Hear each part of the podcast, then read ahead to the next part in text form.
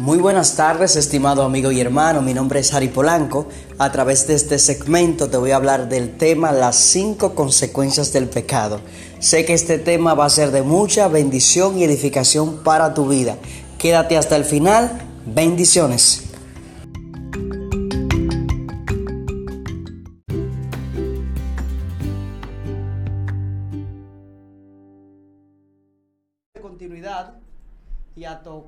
Dar un breve resumen del tema del pasado sábado, las cinco consecuencias del pecado. Las cinco consecuencias del pecado. Vamos a leer en el libro de Jeremías capítulo 25 desde el versículo 7 al versículo 10. Voy a leer en la Biblia versión Reina Valera 1960. Eh, dice así, pero no me habéis oído, dice Jehová, para provocarme a ira con la obra de vuestras manos, para mal vuestro. Por tanto, así ha dicho Jehová de los ejércitos, por cuanto no habéis oído mis palabras, he aquí enviaré y tomaré a todas las tribus del norte, dice Jehová, y a Nabucodonosor, rey de Babilonia, mi siervo, y los traeré contra esta tierra y contra sus moradores, y contra todas estas naciones en derredor, y los destruiré, y los pondré por escarnio, y por burla, y en desolación perpetua. Y haré que desaparezca de entre ellos la voz de gozo, y la voz de alegría, la voz del desposado, y la voz de la desposada, ruido de molino y luz de la lámpara. Quiero repetir el versículo 10 Jeremías versículo 10. Y haré que desaparezca de entre ellos la voz de gozo, uno, y la voz de alegría, dos, la voz del desposado y la voz de la desposada, tres, ruido de molino, cuatro, y luz de la lámpara, cinco. Las cinco consecuencias del pecado. Jeremías capítulo 25, versículo 10. Ok, vamos a dar inicio. Eh, acabamos de leer uno de los profetas conocido como profetas mayores, Jeremías, en la Biblia, según enseñan algunos estudiosos, hay cuatro profetas mayores y cinco libros escritos por profetas mayores. Está Ezequiel, Daniel, Jeremías e Isaías. Cuatro profetas mayores y cinco libros escritos por esos profetas que solamente el quinto sería Lamentaciones. Ok, ahora bien, no son nombrados profetas mayores porque sean más importantes o sean más relevantes o sus aportes hayan sido, sido más relevantes que los de los demás apóstoles, que los de los demás profetas, perdón, como, como Joel, Amós, Abdías, Miqueas, Naún, Abacú, Sofonías, Malaquías. Estos son conocidos dentro de la clasificación como profetas menores. Ahora bien, no hay una diferencia entre uno y otro. El, uno no es mayor y el otro es menor porque los mayores sean más importantes que los que son considerados como profetas menores, sino más bien por la cantidad de los escritos. La cantidad de los escritos, si usted ve del libro de Jeremías, del libro de Isaías, del libro de Ezequiel y del libro de Daniel y de Lamentaciones, son más es más amplia, tiene más argumentos, es más grande que las de los profetas que son considerados menores, como Joel, Amoras, Abdías, Miqueas, Taún, Miqueas, Sofonías, Malaquías, entre otros. So, es más grande. La cantidad de los escritos de los profetas que son considerados, considerados mayores so, es más amplia que los que son considerados menores.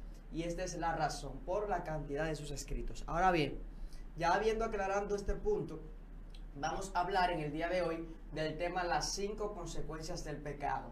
Como ustedes bien saben, aquí el profeta Jeremías está profetizando los 70 años de desolación que iba a haber en el pueblo de Jerusalén para los judíos, para Judá. Iba, estaba, estaba profetizando esta gran desolación, este, este cautiverio que iba a tener el reino del sur por la desobediencia a Dios. Ahora bien, como usted también bien sabe, en la, historia del pueblo judío existen dos acontecimientos o existen varios acontecimientos relevantes e importantes para su historia. Y uno de ellos, este es el segundo, el exilio babilónico, los 70 años profetizados por Jeremías. Este es el segundo y más importante. El primero y más importante acontecimiento relevante dentro de la historia judía es el que se dio a cabo en la destrucción, o bueno, en el cautiverio, perdón, del, del, reino del norte. Como usted bien sabe, la nación de Israel, el rey, la nación de Israel se dividió en dos partes. Cuando murió Salomón, el reino se dividió en dos, el reino del norte y el reino del sur.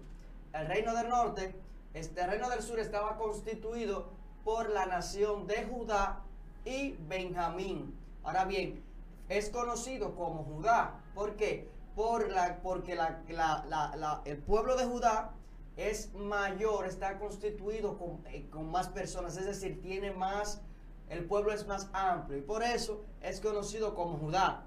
Ahora bien, el reino del norte es constituido por las demás 10 tribus. Eh, la capital Samaria del reino del norte, la capital del sur, del reino del sur, Jerusalén. Entonces, esta división se dio luego de la muerte, usted bien sabe, de el rey Salomón. hubieron unas disputas ahí, el hijo de, Salomón eh, se llevó de los, del, consejo, eso lo relata el libro de Reyes, de, de los jóvenes, no escuchó el consejo de los ancianos, aplicó lo que es un yugo más drástico al pueblo. Esto trajo como que en su consecuencia una rebelión que provocó la división del reino de, los reinos, el reino del norte y el reino del sur. Samaria, Jerusalén. El reino del norte, en una parte de la historia del pueblo judío, fue invadido. Fueron invadidos por, invadidos por el rey asirio. El libro de Segunda de Reyes, capítulo 17, versículo 24, relata y habla de lo que hizo, de lo que aplicó el rey asirio.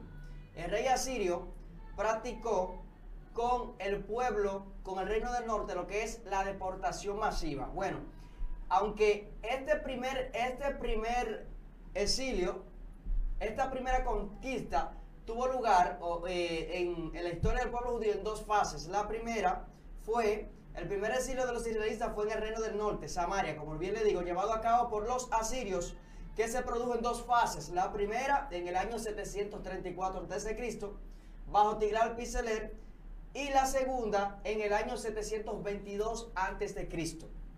El rey asirio provocó lo que es la deportación masiva, es decir, mandó a las diferentes partes, a las diferentes partes del mundo a los israelitas y trajo personas de otras nacionalidades. Trajo alrededor de cinco pueblos diferentes a la nación, a la parte a Samaria. Lo que hizo que el pueblo se mezclara con esas otras nacionalidades y perdieran su identidad.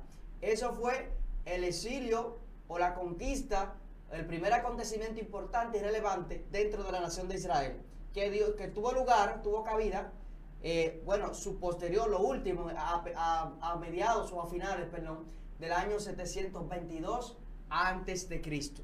Ok, ahora bien, habiendo explicado este primer acontecimiento importante y relevante dentro de la nación de Israel, pasamos al segundo acontecimiento importante y relevante de la nación de Israel. Y es el, este exilio, el segundo exilio, que fue en el reino del sur. Ya explica, explicamos el reino del norte fue invadido por los asirios en el año 722 a.C perdón, y que aplicó la, deportación masiva, y esto es lo que se conoce como las 10 tribus perdidas, la diáspora, los judíos de la diáspora. Ahora bien, aquí eh, el profeta Jeremías es usado de parte del Señor para profetizar acerca de lo que le iba a acontecer a Judá por estar inclinados a la idolatría, por haberse olvidado del Dios de Israel, por haber practicado lo que es la idolatría, algo que para Dios el Señor aborrecía. Uno de los, de los mandamientos más importantes, el primer mandamiento,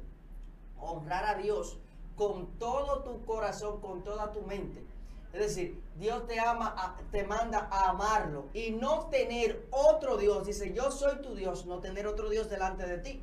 Israel sabía esto, pero se había prostituido, se había inclinado a, otras, otros dioses de otras naciones y consecuencia, como consecuencia de esto, iba a tener como resultado, según el profeta Jeremías, ahora el pueblo de Judá, cinco consecuencias del pecado que serán las que estaremos explicando en unos minutos.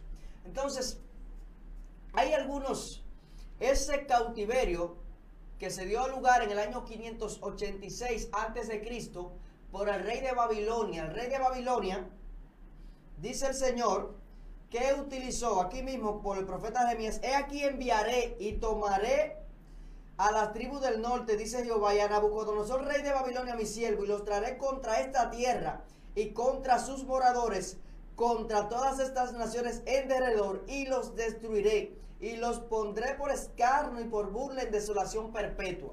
El Señor utilizó en esta ocasión a un rey pagano, rey Nabucodonosor, rey de Babilonia, para darle un escarmiento a su pueblo, a la nación de Judá. 70 años de desolación, 70 años cautivo en la nación de Babilonia, en Babel. Hay un salmo, Salmos 137, que relata que fue compuesto en este periodo, periodo de la historia del pueblo de Israel. Oigan, oigan, oigan como dice, fue algo muy triste para la nación de, de Judá, algo muy triste, algo terrible para ellos, lo que pasó, lo que pasaron por estar desobedeciendo a la palabra del Señor. Dice así, junto a los ríos de Babilonia, allí nos sentábamos y aún llorábamos, acordándonos de Sión, sobre las sauces, en medio de ella colgamos nuestras arpas. Y los que nos habían llevado cautivos nos pedían que cantásemos. Y los que nos habían desolado nos pedían alegría, diciendo, cantadnos algunos de los cánticos de Sión ¿Cómo cantaremos cánticos de Jehová en tierra de extraños? Si me olvidare de ti, oh Jerusalén, pierda mi diestra su destreza, mi lengua se pegue a mi paladar. Si de ti no me acordare, y si no enalteciera Jerusalén como preferente asunto de alegría. Oh Jehová, recuerda contra los hijos de Edom, el rey, el día de Jerusalén, cuando decían arrasadla, arrasadla. Entonces aquí vemos cómo este salmo, este salmo fue compuesto en los tiempos del cautiverio de Babilonia, en el tiempo de, de estos 70 años que estamos explicando que el profeta Jeremías profetizó contra Judá y, la cual se dio, dio lugar en el año 586 a.C. por el rey de Babilonia. Fue un tiempo muy triste, un tiempo de mucha desesperación para el pueblo de Judá. Dice que los que los invadieron, que los que, los que lo llevaron cautivo, que los que lo tenían en desolación le pedían que cantasen en esa nación extraña, que cantasen cánticos de los que ellos le cantaban al rey de Israel, al Dios de Israel. Decían ellos que cómo cantarían los cánticos al, Todopoderoso, cómo cantarían en, en tierra extraña. Le estaban pidiendo algo difícil, es como que te pidan, le pedían que estuvieran alegres cuando ellos no tenían motivos para estar, estar alegres. Le estaban pidiendo que mostrasen una actitud positiva, una actitud de regocijo, cuando lo que ellos estaban eran desesperados. Estaban desesperados porque estaban en otra nación, invadidos. Y eso era algo muy importante, algo muy terrible para ellos. el templo fue destruido el templo fue destruido, algo que, que era algo muy relevante e importante para la nación de Israel, algo que tenía eh, mucha importancia para ellos. Entonces, eh, el momento que estaba pasando la nación de Judá, el pueblo de Judá, era muy triste y se les estaba pidiendo, según este salmo, que cantasen y que mostrasen alegría. Ahora bien, producto de la desobediencia, porque el Señor le da una advertencia, le dice lo que le va a venir por estar en la idolatría y a ellos no les importa. a ellos no les importa y siguen con su comportamiento y siguen actuando de manera desobediente y adorando a otros dioses. Siguen quebrantando la Torah, siguen en desobediencia, producto de esto, entonces vienen las cinco consecuencias del pecado. Que cuando usted la lee a simple vista, usted quizás, cuando usted ve, haré desaparecer, como dice, la voz del gozo. Eh, culturalmente, vamos a explicar qué significaban cada una de esas expresiones o cada uno de esos términos que el profeta Jeremías ha mencionado en, en el libro, en el capítulo 25, versículo 10.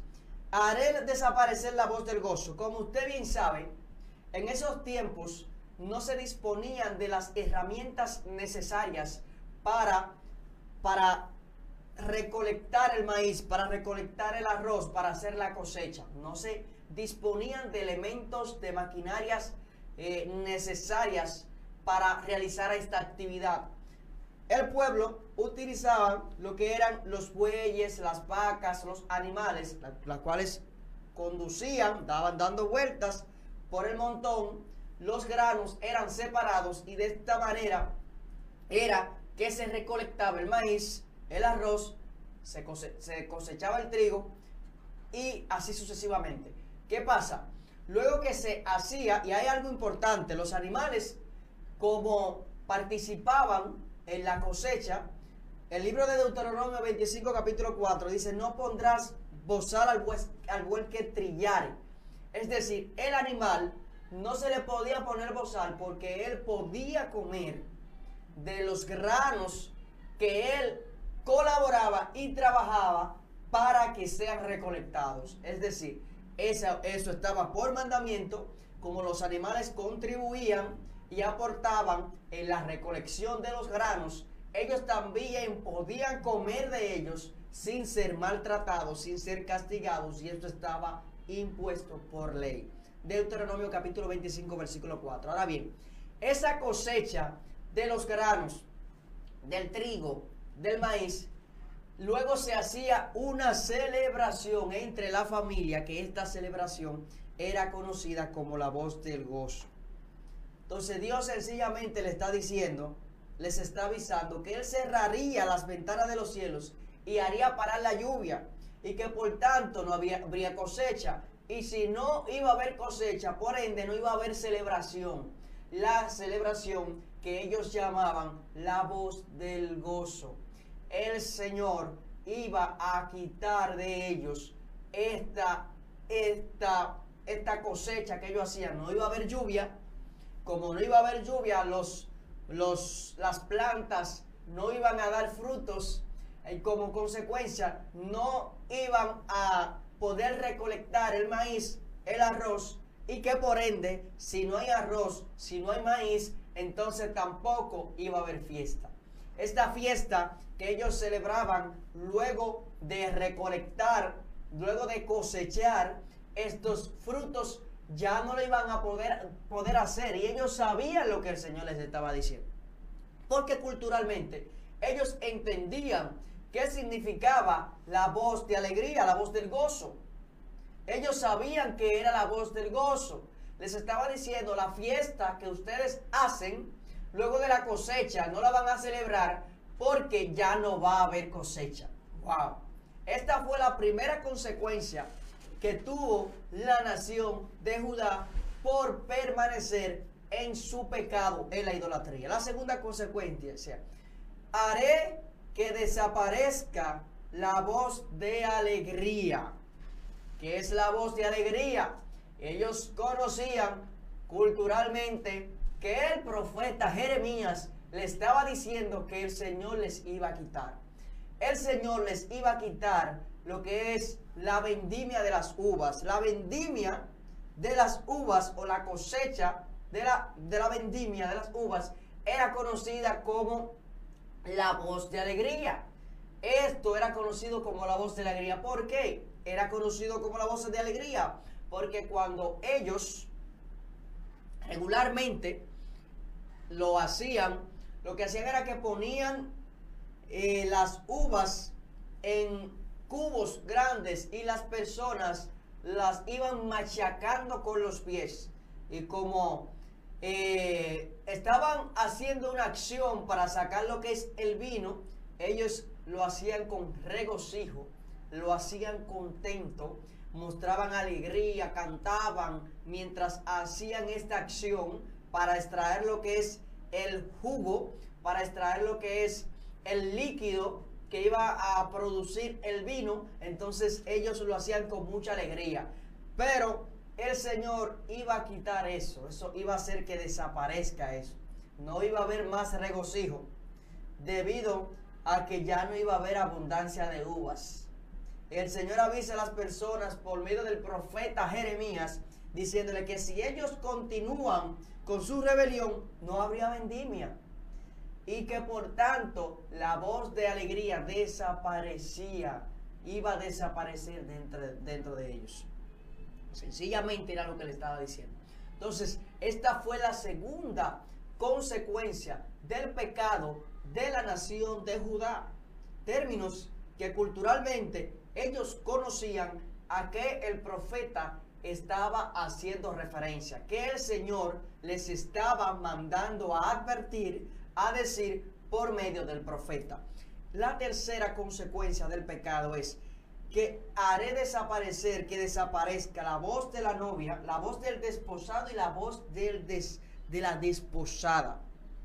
La voz de la novia se refiere a una ceremonia que tiene lugar después del casamiento.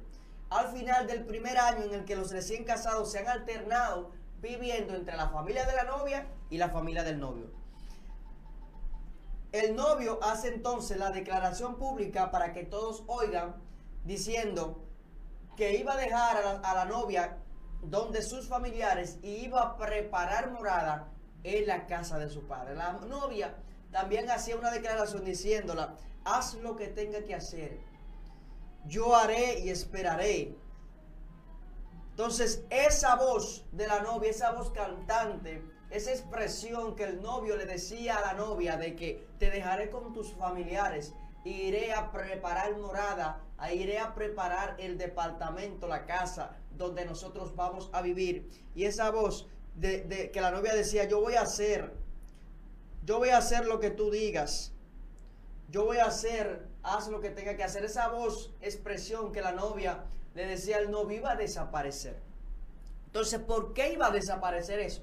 Porque los novios, el hombre iba a ser cautivo, iba a ser llevado cautivo a la nación de Babilonia. Entonces, si no hay novio, no iba a haber casamiento. Entonces les estaba, les estaba advirtiendo la celebración, la voz de la novia, la celebración que ustedes hacen, la ceremonia que ustedes hacen después del casamiento, ya no va a haber ceremonia. Ya no va a haber voz de alegría, eso que ustedes conocían como voz de la novia, perdón, ya no va a haber. ¿Por qué? Porque ustedes van a ser cautivos, los novios van a ser llevados cautivos, los hombres, y no va a haber casamiento. Les estaba advirtiendo de consecuencias drásticas que iban a haber en la nación de Judá y aún así ellos permanecieron en su pecado. Oigan, esto es serio. Aún así iban, permanecieron en sus pecados, en su pecado, perdón. Y no les importó las, las advertencias que, que, el, que Dios, el Señor, el Eterno, les estaba dando a través del profeta. Entonces, la otra consecuencia, dice, el ruido del molino, iba a desaparecer el ruido del molino. El molino, usted sabe, una herramienta que era utilizada para moler, los granos para moler. Entonces, consiste en dos piedras que tienen unos 50 centímetros de diámetros. Ambas piedras tienen dientes cincelados en la cara interior y son puestas la una con la otra, en debajo de otras y sus dientes juntos. Entonces, esto era utilizado para moler. Entonces, como no iba a haber granos, porque la lluvia iba a desaparecer, entonces no iba a haber molino. El ruido del molino que es quizás para ellos era placentero este ruido, porque, porque iba a traer como resultado alimento, iba también a desaparecer, producto, consecuencia de su pecado. El último, el posterior y más trágico resultado del pecado de Judá es la luz de la lámpara. Quitaré la luz de la lámpara. Oiga, en el oriente había siempre en la casa una luz encendida, no importa que fuera de día, no importa que fuera de noche. Esta luz de esta lámpara permanecía siempre encendida, porque era símbolo, esta luz era símbolo de la presencia del Señor. Ellos no apagaban esta luz porque para ellos era símbolo de que la presencia del Señor estaba con ellos el profeta le está diciendo que iba a quitar la luz de la lámpara. Usted sabe qué significaba eso y ellos sabían que el profeta les estaba diciendo. El profeta les estaba diciendo que la presencia del Señor se iba a apartar de ellos. Oiga, a mí me pueden decir que me van a quitar de todo y a usted también, que le van a quitar de todo. Dinero, quizás familia, de todo. Pero que te quiten la, que la presencia del Señor que la gracia de Dios, del Todopoderoso, sea parte de ti, eso es algo grande. Eso es algo grande, mis amigos y mis hermanos. Entonces a este pueblo no le importó esa advertencia. Esa fue la, la, posterior, la última advertencia y la más drástica. Iba a quitar la luz de la lámpara. No era sencillamente que iba a desaparecer esa luz de esa lámpara y que ellos encendían y que la mantenían encendida. No eso iba más allá, esa advertencia. Esa advertencia que le estaba dando el profeta, era, le estaba diciendo, bueno, el Eterno a través del profeta, le estaba diciendo que iba a desaparecer de ellos, se iba a apartar de ellos la presencia del Todopoderoso. Y cuando la presencia del Todopoderoso se aparta de una vida, wow, las consecuencias, el resultado que va a tener esa vida no va a ser nada fácil. Y el pueblo de Judá experimentó esto. ¿Por qué? Porque aún Dios darle esta advertencia, ellos intoxicados por el pecado, como estaban, y cargados por su brillo, estaban dispuestos a arriesgarse y separarse de la presencia de Dios antes que arrepentirse ellos no les importó. Y ustedes, ustedes saben, mis hermanos, lo más triste es que estamos leyendo esto y explicando esto. Y muchas veces eso pasa con muchos de nosotros. Muchas veces pasa. Nosotros sabiendo que estamos haciendo las cosas mal, que no sabiendo que estamos eh, quebrantando quizás los mandamientos del Eterno, Seguimos y somos advertidos. Hay muchas personas que son advertidas y aún así siguen en su pecado. No les importa, están cegados, intoxicados, su cabeza, su mente, y no les importa las consecuencias. Entonces, como resultado, vienen entonces enfermedades, vienen entonces eh, problemas económicos, vienen entonces muchísimas cosas que pasan en el ser humano. No le estoy diciendo, oigan, yo no le estoy diciendo que todo lo que le pase a una persona es producto de pecado, ni producto del diablo. Yo no estoy hablando de eso el día de hoy. No se está hablando de eso. Sabemos, estamos claros, estamos conscientes que muchas de las cosas que les, que les pasa al ser humano es producto de su mala cabeza, de sus malas decisiones y que muchas veces el ser humano siempre está buscando una excusa y siempre está buscando algo, un culpable. Sin embargo, la mayoría de las cosas, el mayor porcentaje de las cosas que pasan, no pasan porque ningún diablo las causa, ni porque ningún diablo le esté tentando, sino simplemente es producto de la mala decisión que toma el ser humano. Pero también aquí en el día de hoy nos estamos enfocando en las cosas o las consecuencias que tiene el ser humano, este es el tema de hoy, por desobedecer la voz del Señor. La consecuencia que puede tener un ser humano por no escuchar la voz del Eterno, por olvidarse del Señor. Entonces, es importante que nosotros tengamos en cuenta.